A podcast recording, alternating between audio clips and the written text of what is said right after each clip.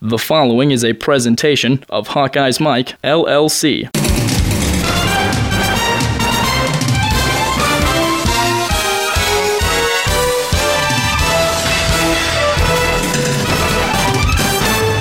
Third down and seven for Stanzi. Going deep, got a man open, McNutt. Iowa scores a touchdown on its first possession. Well, McNutt last week had the go-ahead touchdown, a 92-yard reception. This one goes for 74 yards. He also had the game-winning touchdown on fourth down at Michigan State.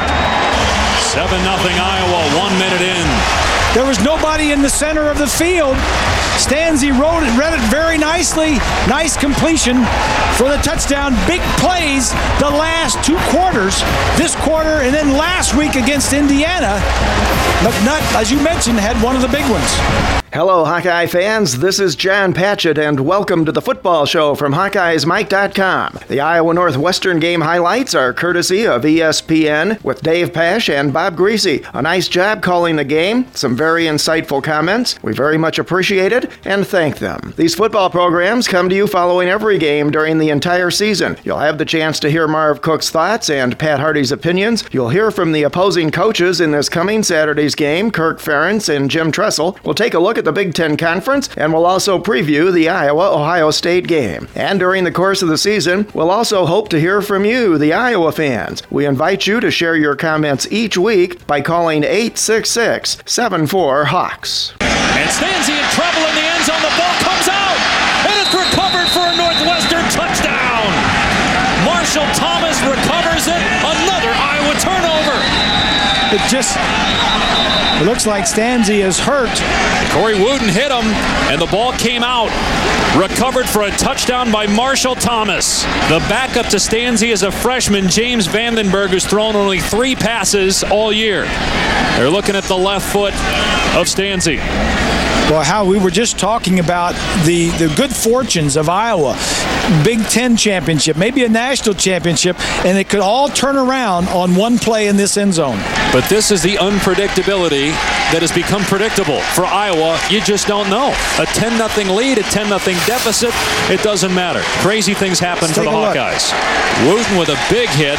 And then just bending back down. You got to secure the football. Wootton make a great play. There were no rabbits left in the hat. There were no miracle comebacks in the fourth quarter when quarterback Ricky Stanzi went down with a severely injured ankle early in the second quarter and fumbled the ball in the end zone, which was recovered by Northwestern for a touchdown. The magic was gone, at least for that game, from the team and the fans in Kinnick Stadium. Iowa had been living on the edge for much of this season, and we finally discovered who the one player was that the Hawks could not afford to lose. The dream of an unbeaten season and a possible BCS championship game was gone in an instant on an otherwise beautiful November day as the Wildcats came from behind to defeat the Hawkeyes by a final score of 17 to 10 and win for the third straight time in Iowa City. Iowa started hot in this game, giving fans hope that the offense was finally going to get untracked and play a complete game. The Hawks took an early 10 0 lead and were dominant on both sides of the ball. But once Stanzi went down with the injury, replacement redshirt freshman quarterback James Vandenberg, seeing his first significant time on the playing field, could do nothing to move the ball on offense. Iowa's defense played another strong game, although they did have trouble stopping Northwestern on third down plays, especially in the fourth quarter, but the Hawks just could not overcome four straight turnovers.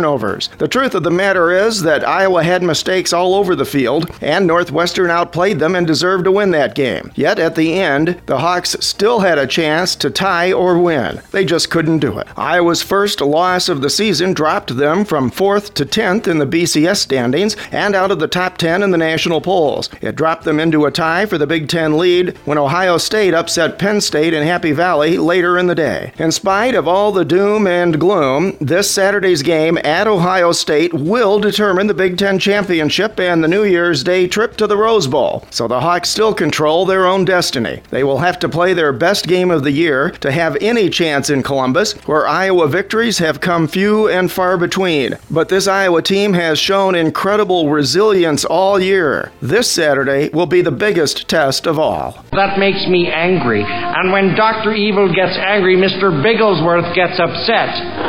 And when Mr. Bigglesworth Ellsworth gets upset, people die! HawkeyesMike.com. It's sports talk radio on the internet, just for you, the Iowa fan. All sports, all Hawks, all the time.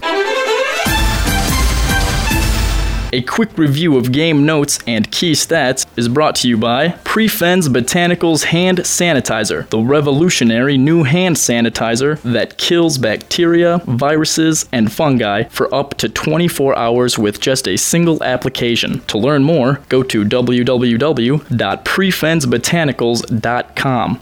Prefens is now the hand sanitizer used by the Iowa football team, the men's and women's basketball teams, and the defending NCAA champion Iowa Hawkeyes wrestling team. Northwestern snapped Iowa's 13 game winning streak dating back to last year. The Wildcats scored 17 straight points after Iowa had opened the game with 10 points on its first two drives. Iowa had won eight straight home games since a loss to Northwestern last season, and the Wildcats have now won two straight games in the series and three straight at Kinnick Stadium. The Hawks did win the toss. They elected to receive to start the game, and that meant that Iowa has started on offense in 111 of its last 127 contests. One of the key differences in this game was time of possession. Northwestern had the ball 34 minutes and 20 seconds, the Hawks only 25 minutes and 40 seconds. The Wildcats were also 9 of 18 on third downs, while the Hawkeyes were 4 of 14. Linebacker Pat Angerer recorded a game and career high 17 tackles in the contest. As a unit, the Hawks collected 6 tackles for loss, including 3 sacks. Redshirt freshman quarterback James Vandenberg saw his most extensive action of his college career after he replaced injured quarterback Ricky Stanzi. Vandenberg completed 9 of 27 passes for 82 yards, and he had one interception. Iowa wideout Marvin McNutt had another good day. He had a 74 yard reception for a touchdown on Iowa's opening drive, his third scoring reception in three weeks.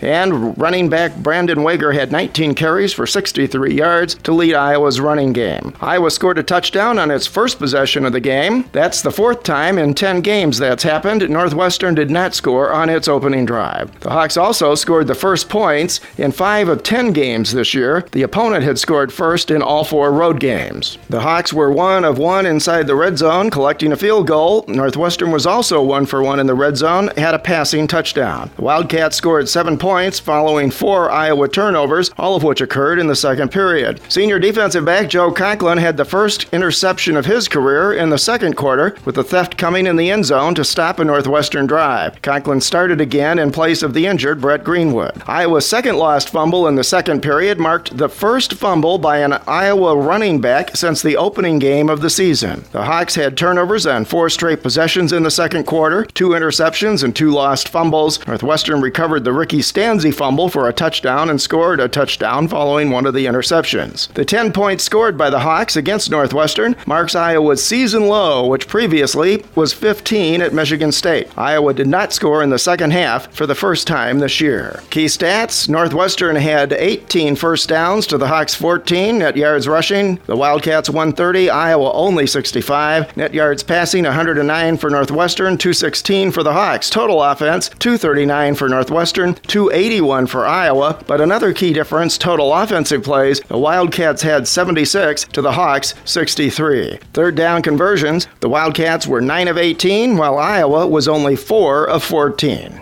But what does it tell you that last week, even with four interceptions and a quarter, that the Iowa coaches were never thinking about putting Vandenberg in, and now they may have to yeah. at quarterback. And I, you know, I, I, wonder about that play too. A, a naked, a, a, little naked reverse in your own end zone, where a, at a guy which was a preseason All-American defensive end. Yeah, and a mistake-prone quarterback too. Yeah, exactly. A huge play by the Northwestern defense. Corey Wootton with a forced fumble recovered by Marshall Thomas. Wildcats back in it.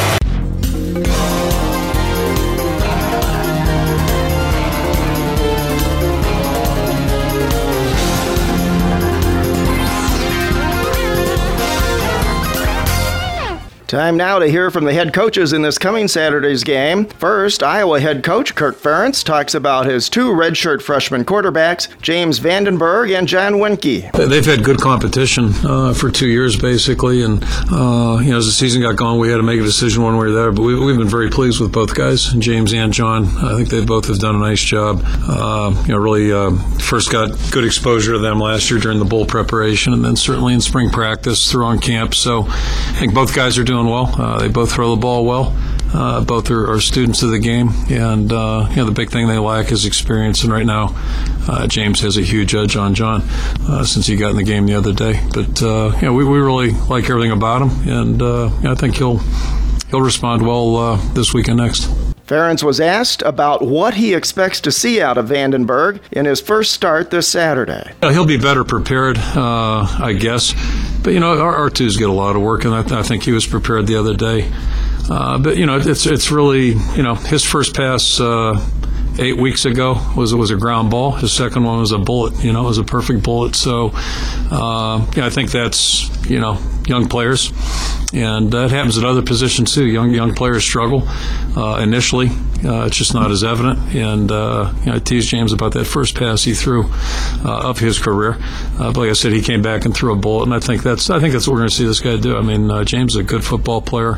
you know, he's walking into a tough. This is a, an excellent defense. It might as well be an NFL defense we're playing. So it's it's going to be a tough order there. The crowd noise is going to be hard. I mean, all those things you couldn't ask for a tougher starting contest for him. But he'll get good support. He'll be prepared, and uh, you know I'm not going to measure him over the next uh, 60 minutes of play. You know he'll he'll continue to improve. He's a quality football player, a quality person that works hard, and get total confidence in him. Ferentz talks about Ohio State's defense. They're extremely aggressive, uh, you know, and it starts up front. They're very good up front, and it's not just their front four, it's their front eight. They, they roll guys in and out of there. They're uh, very imposing that way. So, you know, we're, we're going to have to be at our absolute best. Their linebackers are active. Their safeties and uh, corners are very good. They're, they're just, you know, I said that jokingly. I, I, can't remember many Ohio State teams that weren't really good on defense, and this is no exception. They've got excellent players, very well coached. They're, they're very impressive. You know, they're they're fun to watch on film if you're not playing against them. So we're, we're gonna our margin for error is gonna be very thin. We're gonna have to really do a good job. And uh, to your point, Bob, you know we're gonna have to really protect the football, and we have to do a good job of that. And if if you turn it over, uh, you know it's not gonna be much of a game in the second half. I know that. Kirk was asked about Iowa's lack of a bye week this season. It, it might help with some minor injuries, that type of thing, or it certainly gives you another week to, to get guys healed uh, in the process. But that, that's the upside. But the other part is, uh, you know, it's nice to have the week off too. But in a perfect world, I'd still rather go 12 straight. If I had to choose 12 straight and then taking the week of uh, Thanksgiving, which is still an American holiday, I think, you know, taking that week off, uh, I'd pick that as opposed to taking a bye week and then, you know, playing over uh, Thanksgiving weekend. If I had the choice, I'd rather go 12 straight. You know, some years you have injuries. This year's been one of those years. Others you don't. 2002, we weren't affected at all. And um, the good thing in 2002, it never broke our momentum. You know, once we got some going, which we did, uh, it never broke our momentum. So so that's kind of how I look at it, I guess. I, don't mind it. Ferentz reviews Purdue's upset of Ohio State earlier in the year. You know, it was an upset for sure, and uh, they did some things to open the door. And, and then that being said, Purdue played an excellent football game. They were really opportunistic, and to me, that that's usually you know quote unquote when quote unquote upsets take place. That's that's usually the case. Um, and I, you know, I could cite you a couple from the last couple of weeks, but that's usually what it takes. You know, so you know, if, if they'd be kind enough to open the door, we still have to be good enough to go in, and that's what Purdue did uh, with their opportunity. They really they played very very well, very aggressively, and and did a nice job. Coach Ferentz talks about defenses taking Iowa's tight ends out of the last few games, and particularly Tony Moeaki. Me and my big mouth, you know, saying he's a, a pretty good football player, but I think everybody's figured that out. You know, Tony's an excellent player, so he, he's going to uh, draw attention you know, we just have to, to find ways to, to do a better job, maybe getting him open, but uh, also maybe go to other other spots, you know, on the field if if uh, if they're giving him some attention. And Ferentz reflects on Iowa's win over the Buckeyes in Columbus in 1987. Came right down to the last play. I think it was the last play. It sure seemed like it, and uh, you know, fourth and I think 22 or something like that. So uh, I think we I think we could have made a first down. We didn't have enough time to make a first down, so it was basically do or die, and uh, just a tremendous tremendous effort. Chuck threw it up there where uh, you Marv could make a fantastic play and Uh, it was a great catch, first of all, but then a great effort to get in the end zone, and that was if he hadn't gotten in, the game was over. So that, that's that's one of the great plays of Iowa football history, and that, that's a happy memory right there, certainly. And I, I wasn't here for the '91, you know, a whole different set of circumstances, but uh, that, that ball game is certainly memorable too. I know.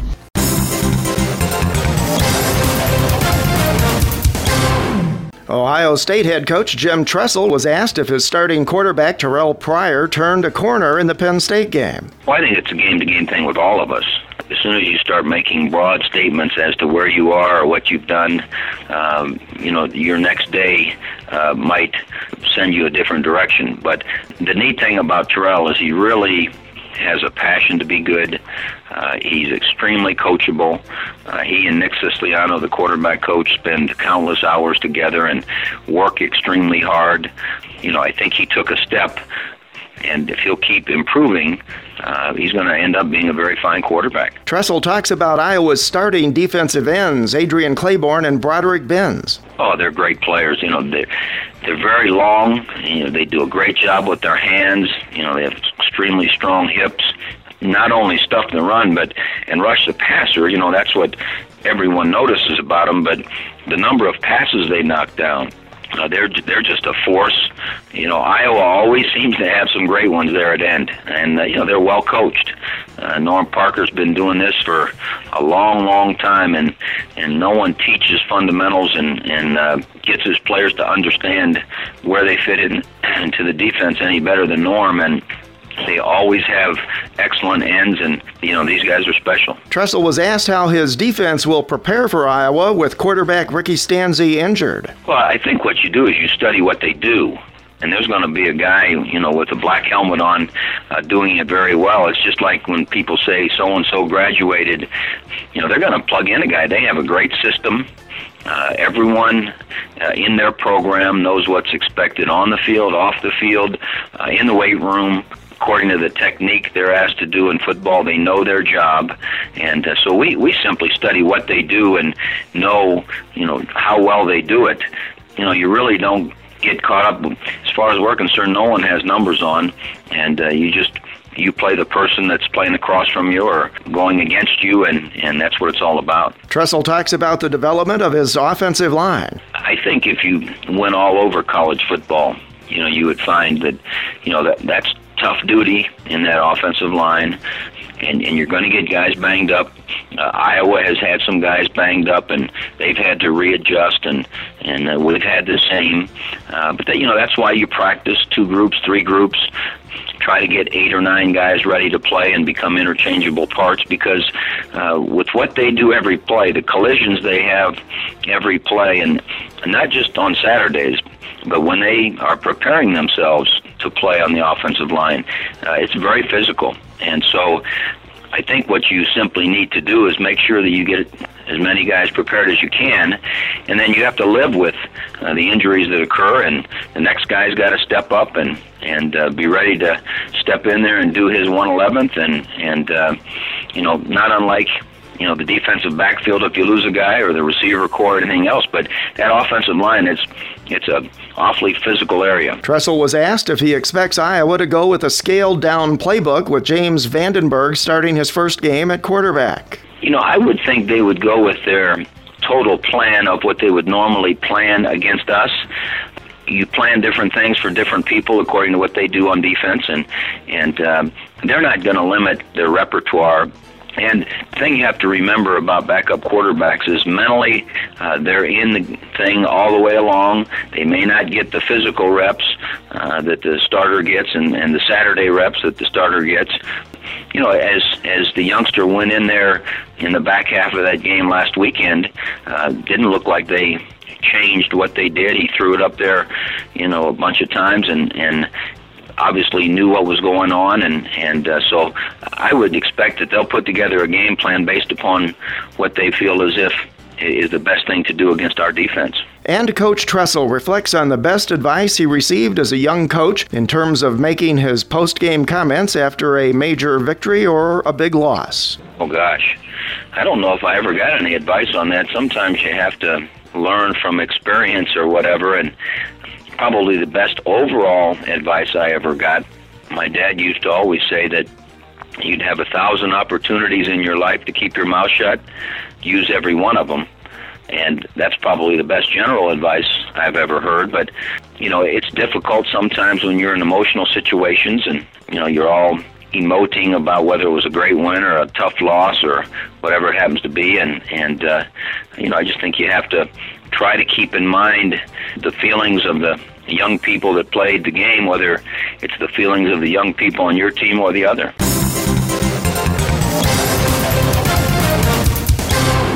Call in and express your opinions about the Hawks. To make your voice heard on HawkeyesMike.com, call toll free 866 74 Hawks and join our guest experts on weekly podcasts.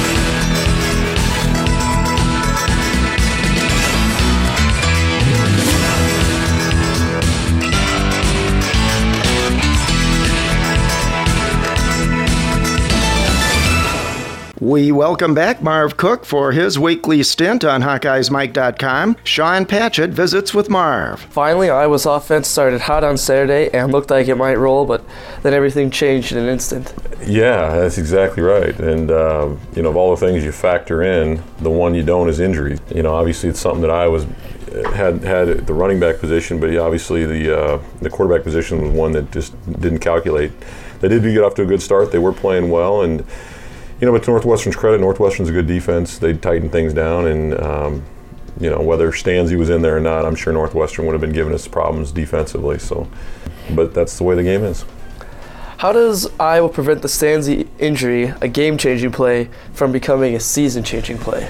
Well, you know, here's the one downside of if there's probably more than one, but the one downside of playing all those close games was that he didn't get any experience. You know, the backup doesn't get any game experience. He probably had two snaps in the Iowa State game, if that. And uh, you know, here we are in week 11, and now he's going to go into Ohio State, and his, you know, he really has not seen that many college snaps yet. So, that being said, though, I like him. I think he can make the throws. You know, I saw him throw the out. I thought, saw him throw the comeback. I saw him throw on the run.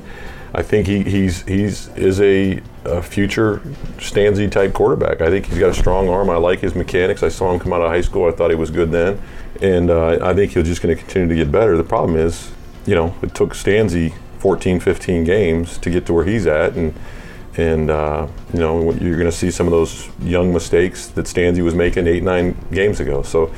Uh, but that being the case, you got to find a way to game plan and, and get him ready, and uh, you know have the offense be ready. You touch on experience. Brian Bulaga mentioned after the game that Vandenberg hadn't taken any snaps with the first team offense in practice. Is that unusual? It is a little bit unusual in that regard. I mean, that's something that, uh, you know, none at all. I mean, you got to at least give 15, 20, 10, 15, 20% of the snaps in rep- repetitions. One thing I thought they tried to do was move in Keenan Davis, a guy that he's probably been throwing the ball to a little bit, and try to get him more involved in the offense. But, you know, that was the biggest thing I saw was just timing. You know, the overthrow of DJK when he broke – you know, those are just timing issues, uh, and those will be cleaned up. But um, it's a work in progress, and you know that being the case, Ricky Stanzi was the guy. Now it's uh, time for the next guy to stand in. The tight ends have virtually disappeared from Iowa's offense. Explanations range from they're being used in maximum protection to defenses adjusting to try and take away pass plays to them. But if defenses are loading up on the tight ends, do you think that should free something else up in the offense? Well, I think part of it is they're stopping the run better the last three or four weeks, and we're built on play action like we've talked about. And you know, if they're able to stop the run uh, and make the run not effective, then they can lock the tight ends down. So, uh, you know, we got to run the ball more effectively. That'll that'll free up the tight ends in the in the mix. But obviously, we got a good set of tight ends. We need to get the ball to them. We need to have design plays that it's going to go to Moeaki or it's going to go to Reisner. You know, we're going to pound the ball into them. So especially with a new quarterback. I mean, that's something hopefully we'll see this week is, is just more, you know, five, six stick routes, you know, uh, little screens, things like that uh, to help the young quarterback get his feet underneath him. Even accounting for injuries, this offensive line just doesn't seem to be consistent. Uh, either for pass or run blocking. At this point, how much of the season-long offensive struggles should be attributed to them? You know, I, I think it's I think it's there's blame across the board. Uh, and you know, gosh, here we are nine and one. We're talking about blame and things like that. I mean, it's it's still a great season, and they've done a good job. But you know, I, I think when they have breakdowns, it's not just the offensive line; it's the quarterback, it's the running back, it's the offensive line one time, and, and that's that's just kind of the way football is. So you would like to establish the running game a little bit more effectively, um, you know, and that, I think part of that's due to the to uh, Robinson being out. I mean, I think you know he, he really brought an extra uh, skip to his step and, and, and some shake to you know to what he's doing, and I think the combination him and Wegher was a good combination. So, you know, obviously that hurts having him out, and and you know we've said it from day one. If, if Iowa's built around running the football, and if they can run the football, then the passing game opens up for them. So you know, it may be a situation where we're going to have to look at the reverse mode where we're going to throw the ball early to try to set up the run. Well, the defense only gave up 10 points, but was not able to stop Northwestern on those short passes or its running game with the quarterback. Is that a scheme or execution issue or a failure to adjust? Well, you know, I, I think it's what we always have done. Uh, we did go to some dimes sometimes on Saturday. I saw we had six DBs in and brought some pressure at times, and and and we are doing things. But you know, our defense has kind of been designed to give them the short stuff, make them really work hard to get it, and, and the teams that are disciplined, the teams that will take what the defense gives them, and make the third down conversions and things like that are going to be teams that have success against this defense. And that's what Northwestern's able to do. They're disciplined. They're they're good. They're smart. Uh, you know, they stay patient. They they they stayed with the run. It wasn't, you know, they weren't getting big chunks, but they just stayed with it enough to keep Iowa defense honest, and then they converted on third downs when they had to. Would you expect to see Ohio State and Minnesota try and run some of those plays, given Iowa's vulnerability? Yeah, I mean, I think, um, you know, we're going to see different athletes against Ohio State and Minnesota that we saw against Northwestern, but Northwestern was very disciplined in what they were doing.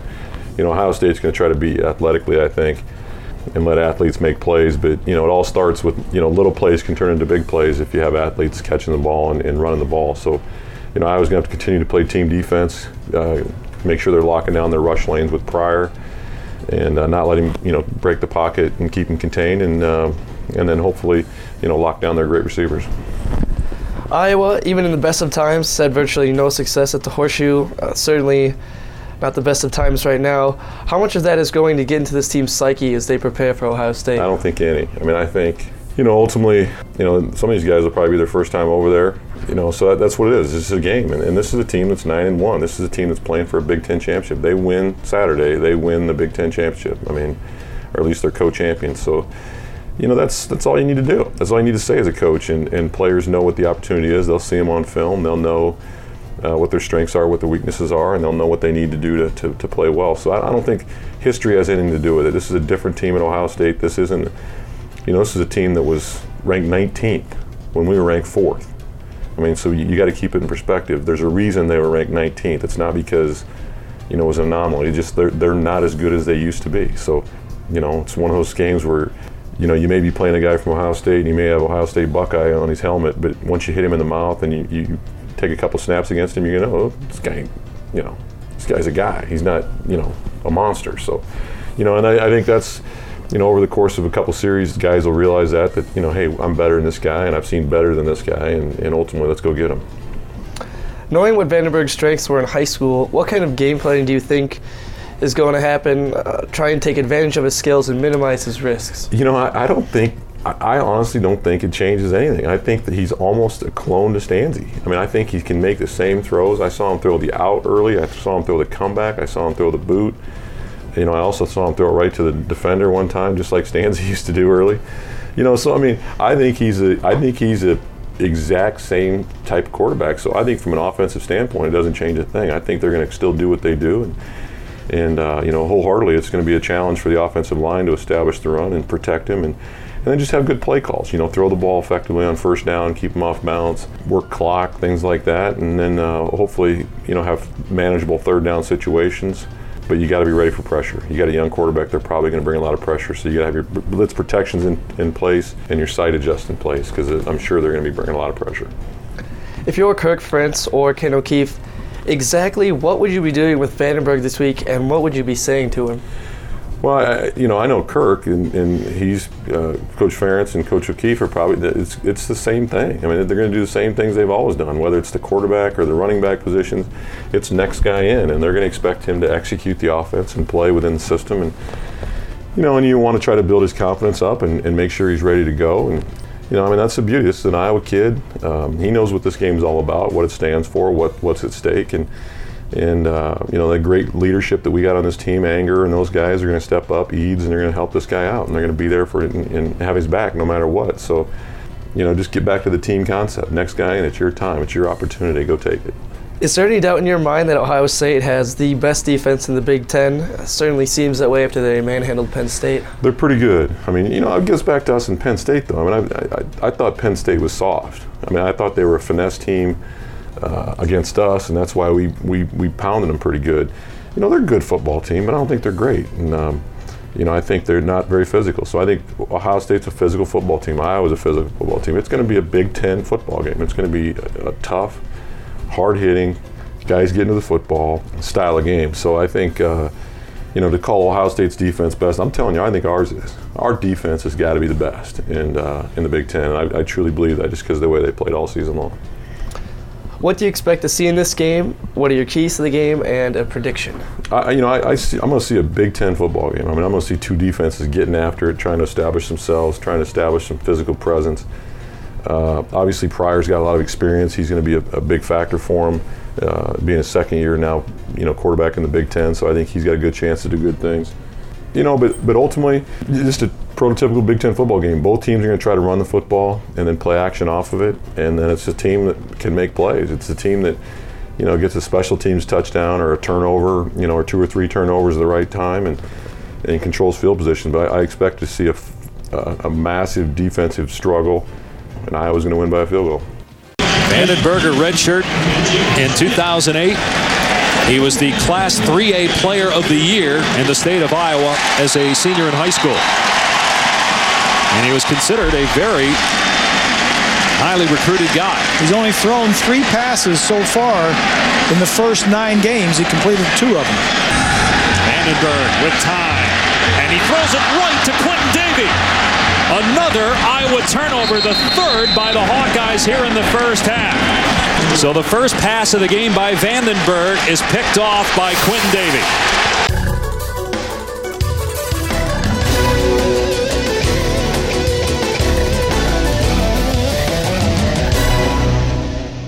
In our Big Ten notebook this week, with just two weekends of Big Ten play left in the season, four teams still have a chance to win at least a share of the 2009 Conference Championship. While Iowa and Ohio State are playing for the outright lead this Saturday, Wisconsin and Penn State remain only one game behind. Those four teams have combined for 12 conference titles over the past 11 years, with each of them winning at least two championships in that span. Ohio State is going for its fifth straight title this Saturday against the Hawks. If the Buckeyes win, Jim Tressel will join an elite group of head coaches who have claimed five consecutive championships, and he would have done that in his first nine seasons in the league. Whoever wins the Iowa Ohio State game will get the BCS berth and the Big Ten title, since the winner will own all of the Big Ten's tiebreakers. After Northwestern upset Iowa last weekend, the Wildcats became bowl eligible, joining the Hawks, Penn State, Wisconsin, and Ohio State. And while it's extremely unlikely, every Big Ten school could still become bowl eligible this year. At this point, the Big Ten is one of only four conferences with five or more bowl eligible teams joining the Pac 10, ACC, and SEC. Road teams won every game in the Big Ten last Saturday, and that includes Michigan's loss to Purdue at the Big House. The Wolverines face Wisconsin and Ohio State to close out the season and must win at least one of those two to have a shot at a bowl game. Rich Rodriguez is already on the hot seat failure to go to a bowl in back to back seasons would really ratchet up the heat in Ann Arbor. Besides Iowa at Ohio State, other significant games this weekend include Wisconsin hosting Michigan and Northwestern traveling to Illinois, where those two teams will play for an old trophy with a new name the Land of Lincoln Trophy, which used to be called the Sweet Sioux Tomahawk. Play clock down to one. Here's Wegher. Good patience and drive to the 42, but he coughed it up at the end. Could it be the fourth Iowa turnover of the half? It is another Hawkeye giveaway. Marshall Thomas, who had the fumble recovery for a touchdown, got it again. Wegher is a true freshman. The ball is out. Pops out. First, the first defensive guy holds him, and the second Ooh. guy goes for the football. Hawkeyes Mike is always interested in and encourages listener feedback. Help make us better. Please provide us with your comments and suggestions for programs, guests, and topics by emailing feedback at hawkeyesmike.com or by calling toll free 866 74 Hawks. We turn now to Pat Harty's segment. You can read Pat's articles in the Iowa City Press Citizen and on Hawk Central. Sean Patchett talks with Pat about last week's game and this Saturday's contest. Well, talk about heartbreaking. Saturday looked like the magic finally ran out. Yeah, I think when Stanzi got hurt, that pretty much took away Iowa's edge and I think the team lost its swagger, and you could just tell from the sidelines when he was out. And obvious that he wasn't coming back. You could just see the confidence being ripped out of the players, the sideline, just the, just their body language. You could tell that they knew they were in trouble. And I mean, they've been pretty lucky at times this year, and I think the law of averages finally worked against them. It's just too bad it had to be such a severe injury. It doesn't look like he's going to be back until the bowl game. It seems pretty clear that once Stanzi was out, he is the player they cannot do without. Well, yeah, and I even wrote today, with, especially without a Shonn Greene type running back. I think had Stanzi, had Shonn Greene been back there, they would have been able to maybe counter this and absorb the loss a little better because they had a game changer back there. But to try to get a true freshman running back to overcome the loss of your leader and your quarterback and your ability to run play action. It just took it all away. And I don't think the offensive line has really done that great yet either this year. I think they've kind of struggled, and I think this was a game where they needed to step up and really assert themselves after Stanzi went out, and they couldn't do it. Well, at least the Hawks came out strong at the outset, which was a switch. I think a lot of fans were thinking this might be a breakout offensive game. I know I was thinking that, and I actually thought they were going to have a good offensive game throughout. And but they did the same thing against Arkansas State. They started quickly. I believe they scored on their first two possessions, led 14 to nothing, and then boom, kind of petered out. So it's almost like it's better if this team starts slowly and then kind of builds up. Defense had a solid performance. Uh, gave up only 10 points, but they were just not able to stop many Northwestern third down plays, uh, allowed those time consuming drives to continue. Ultimately, they just ran out of time. Yeah, I think they got tired a little bit. There was a lot of three and outs after Stanzi went out. And I think, yeah, like you said, the defense's biggest problem was a lot of third and long situations, third and sevens and what have you. They'd let the quarterback, that Persa, the freshman or the backup quarterback, they'd let him scramble out and get key first downs to keep drives going and whatever. I thought for the most part, under the circumstances, the defense did okay, other than allowing a few third down situations. What is it about Northwestern's dink and dunk offense that seems to give Iowa fits? I think just that dink and dunk. It doesn't play into Iowa's hands. Iowa's more of a power team that does better against teams like Wisconsin and Michigan State and what have you. And it does seem like whenever Northwestern plays Iowa, they play out of their heads, and something bad happens with Iowa. If you remember, Shonn Greene rushed for 159 yards last year and then got hurt early in the fourth quarter and didn't come back, and Iowa couldn't recover from that. Second guessing is always the easiest, but what did you think of the play call that resulted in Stanzi's injury? I didn't really have a problem with it. I think what happened was there was a breakdown in containment. Somebody missed their assignment. Somebody was supposed to stay in. My guess it was the tight end was supposed to stay in and block Corey Wootton because that's the kind of play where had they contained Wootton, they were going to have a receiver open in the flat. And Ken O'Keefe's always being criticized for not being more of a gunslinger, for not taking chances. He tried to take a chance. He tried to catch Northwestern, thinking, "Oh, there's no way they'll try something in the end zone." They tried it. Somebody obviously missed their assignment, in the play backfired. Well, you can perhaps explain part of it employing maximum protect on some plays, but it looks like the tight ends have completely disappeared from Iowa's offense the last couple of games. Well, I think that stems from the offensive line not being able to hold up its end of the deal. I think the with Northwestern loading the box, the offense, the tight ends had to stay in, and I think if Iowa's offensive line is what is as good as what we envisioned heading into the season, they should have been able to even handle Northwestern with a loaded box. I mean, Northwestern's defense entered that game ranked sixth in the conference in rushing defense. I, I think it more stems from the offensive line right now without Dace Richardson and. I mean, Rob Bruggeman was a big loss after he left last year. Seth Olson. I just think the offensive line was unable to handle Northwestern under the circumstances. That therefore the tight ends had to stay in, and that takes away two options. Other than the disappearance of the tight ends, the receivers' play was pretty respectable Saturday, uh, along with special teams as well. Yeah, and I think Marvin McNutt, that's one of the stories. He really is blossoming into a big play receiver. He's averaging about 20 yards a catch, and I don't think that was the problem because if you look at the replay of the game, which I've done now, there were some open receivers. Vandenberg just did a bad job of getting the ball to him, and when he did, have time or when he didn't there are other times when he didn't have time to throw but when he did have time to throw he rarely made the good throw there were some open receivers DJK appears to be turning into a go-to guy in the sense that he's starting at wideout, receiving punts, and returning kickoffs. Well, I think he's clearly their most explosive player on offense. He's the one guy who can do a lot in space, and yeah, they're trying to figure out a way to utilize him as much as they can. But that's also because of injuries. They're down to their number three punt returner. They have kick returners out, and right now, I mean, they're just trying to figure out ways to get him the ball in space. Turning to the Ohio State game, it would appear that circumstances couldn't be much worse for the Hawks going into this one. About the only positive is that Iowa can still win the Big Ten if they win in Columbus. And that's a big if. I think it was going to be a big if even with Stanzi playing. And right now, Ohio State really seems to be coming into its own. Terrelle Pryor is starting to pick up his game. And I just think this is too tall of an order. Right now, I think I, I have trouble even envisioning Iowa scoring an offensive touchdown in this game. I mean, the score that keeps coming to my mind is like 20 to 3, 20 to 6. I just think it's this is probably the best defensive line they're going to play in the country this year. And right now, if the offensive line can't handle Northwestern, I'm not sure how they're going to handle Ohio State. They're going to have to do a lot of quick passing. They're going to have to maybe do the shotgun and allow Vandenberg some time to be away from the rush and make some quick passes and what have you. But that's more Northwestern style. That's not really Iowa style. So it's going to be a test of wills. And right now, I just think it's physically impossible for Iowa to win this game.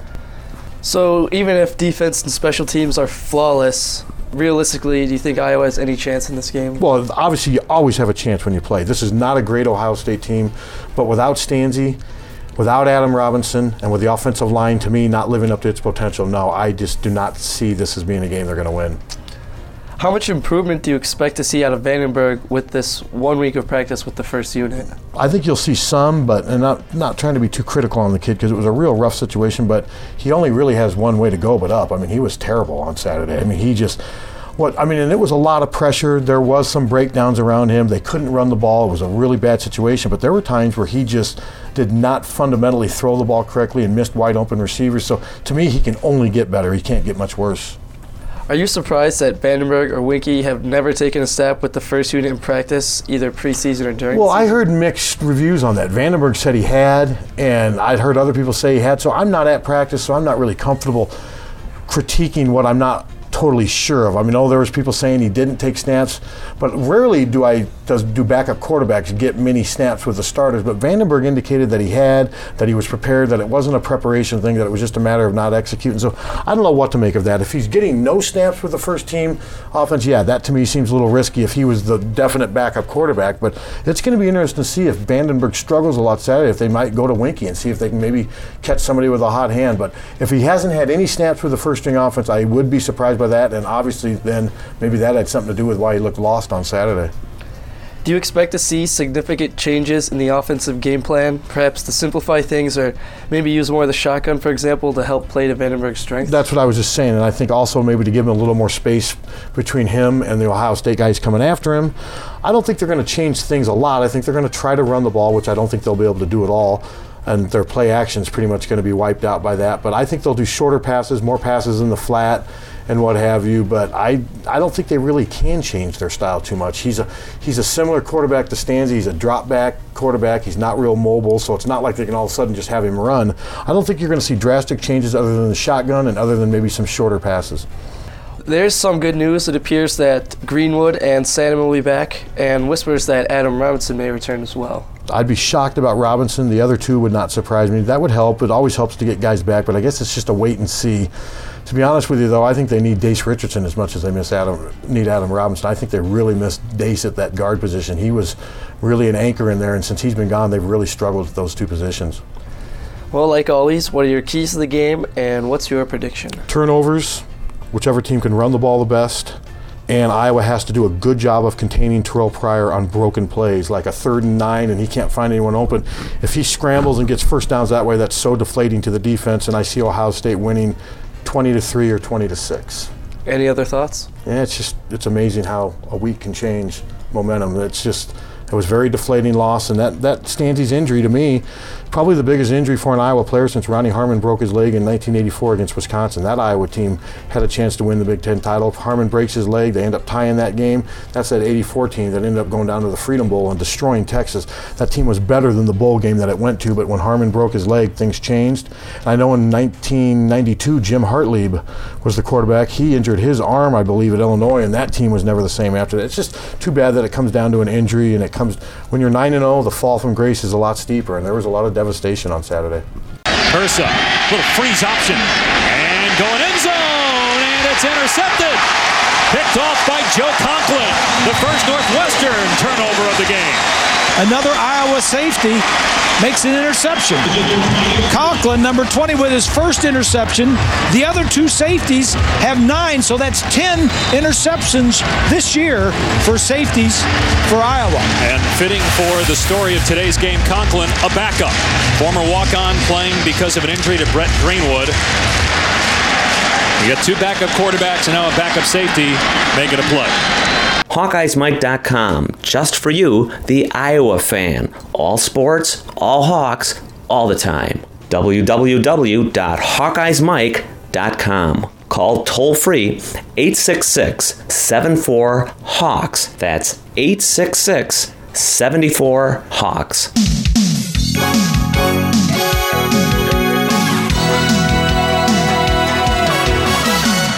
Just a reminder that you could be part of the next show by offering your own comments on the Hawks. The toll free hotline will be open 24 hours a day. Just call 866 74 Hawks and make your voice heard. Also, visit HawkeyesMike.com, go to the news and events section, and check the links for up to date information on Iowa games, TV channels, the latest Hawkeye and Big Ten videos, and team schedules. And don't forget, you can subscribe to all Hawkeyes Mike podcasts through iTunes.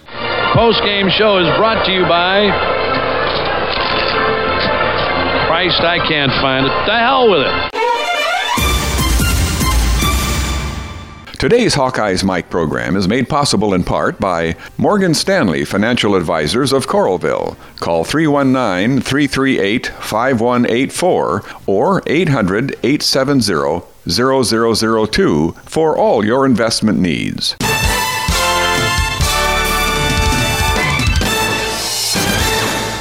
Iowa travels to Ohio State this Saturday in a game that will determine the Big Ten champion and the automatic Rose Bowl berth. Each game just gets bigger, and the Hawks have to play this one with a redshirt freshman quarterback starting his first game in a stadium where Iowa has had very little success, even in the best of years. The Hawks are coming off their loss to Northwestern, which ended their 13 game winning streak, while the Buckeyes upset Penn State last week, playing perhaps their best and most complete game of the season. That contest also marked the first time time since 2007 when a team other than Iowa has beaten Penn State in conference play. The 2:30 game will be a national telecast on ABC. It will also be Iowa's last road game of the season. The Hawks have the longest road winning streak in the Big 10 with victories in its last 6 games away from Kinnick Stadium dating back to last year. This is the 62nd meeting in the series in which the Buckeyes lead 44-14 to 3. Ohio State has won 10 of the last 11 games. The Hawks' last win was 2004 in Iowa City. Iowa's last win in Columbus came in 1991. Overall, the Hawks are 8, 28, and 1 at Ohio State. Saturday's game will also mark the 19th time the two teams have met when both have been nationally ranked. In those contests, Ohio State has won 14 times, the same number of times it has been ranked higher than Iowa. Iowa head coach Kirk Ferentz is in his 14th year as a head coach and has an overall record of 91 and 74, while Ohio State's Jim Tressel is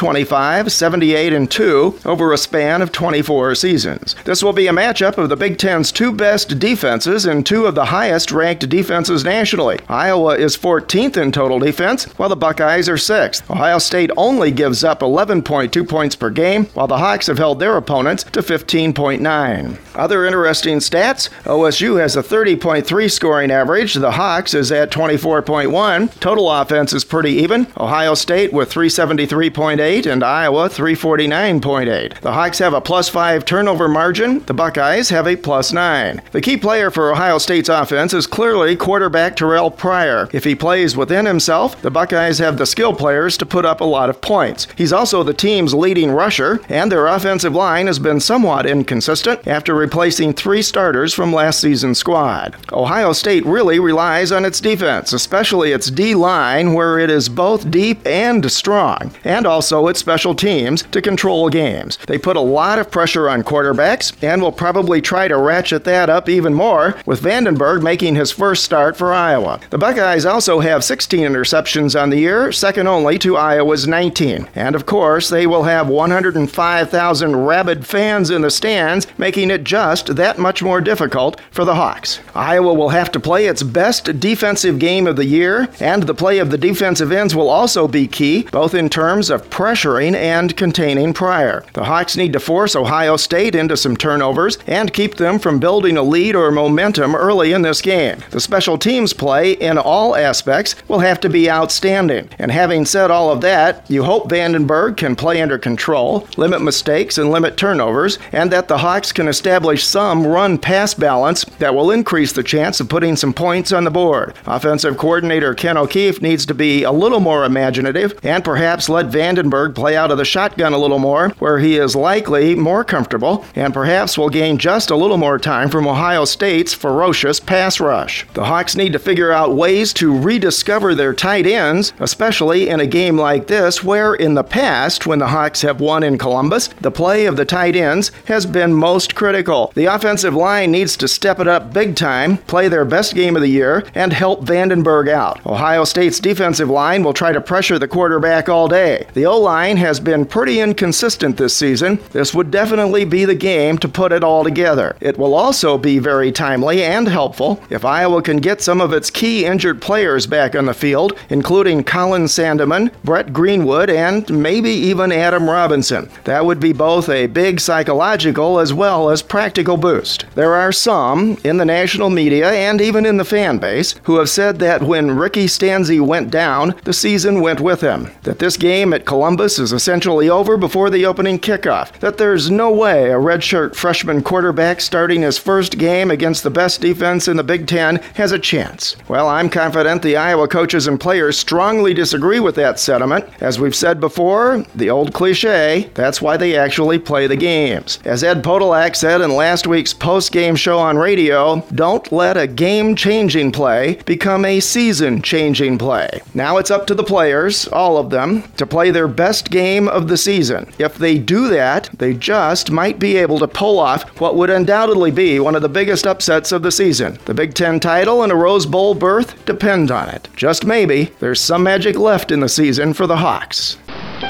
Over? Did you say over? Nothing is over until we decide it is. Was it over when the Germans bombed Pearl Harbor? Hell no! Sherman? Forget it, he's rolling. And it ain't over now. It looked in the first five minutes of the game like it might be an Iowa blowout. It was 10 0, but then Stanzi got hurt on a sack. He fumbled the ball in the end zone. It was recovered for a Northwestern touchdown. That changed the game, not just because of the score, but also Stanzi was knocked out because of injury. And the Hawkeyes were never the same. Well, Vandenberg, the rest of the way, went 9 of 27 for 82 yards and an interception. Kafka takes a knee, and Northwestern ends Iowa's dream season. The Hawkeyes lose for the first time as Pat Fitzgerald and Northwestern gets bowl eligible, but more importantly, another undefeated goes down in college football. Iowa still with a shot at a Big Ten championship, but a lot of work to be done, having to go to Columbus next week before wrapping up the regular season at home against Minnesota. Our thanks again to ESPN for the game highlights this week. Once again, another nice job of capturing this 2009 season of Iowa football. And thanks to our regular contributors, Marv Cook and Pat Harty. And a special shout out this week to Lieutenant Patrick Henderson, MD, Medical Corps, United States Navy, currently stationed in Japan. We hope you've enjoyed this Hawkeyes Mike podcast, that you'll come back for more, and that you'll participate by phoning and making your own voice heard. Call 866 74 Hawks. It's all Hawkeyes all the time on HawkeyesMike.com for Iowa fans by Iowa fans. Nice work, everyone. Sharp broadcast. Really good. Everyone on the floor as well. Really a lot of hustle. I liked it.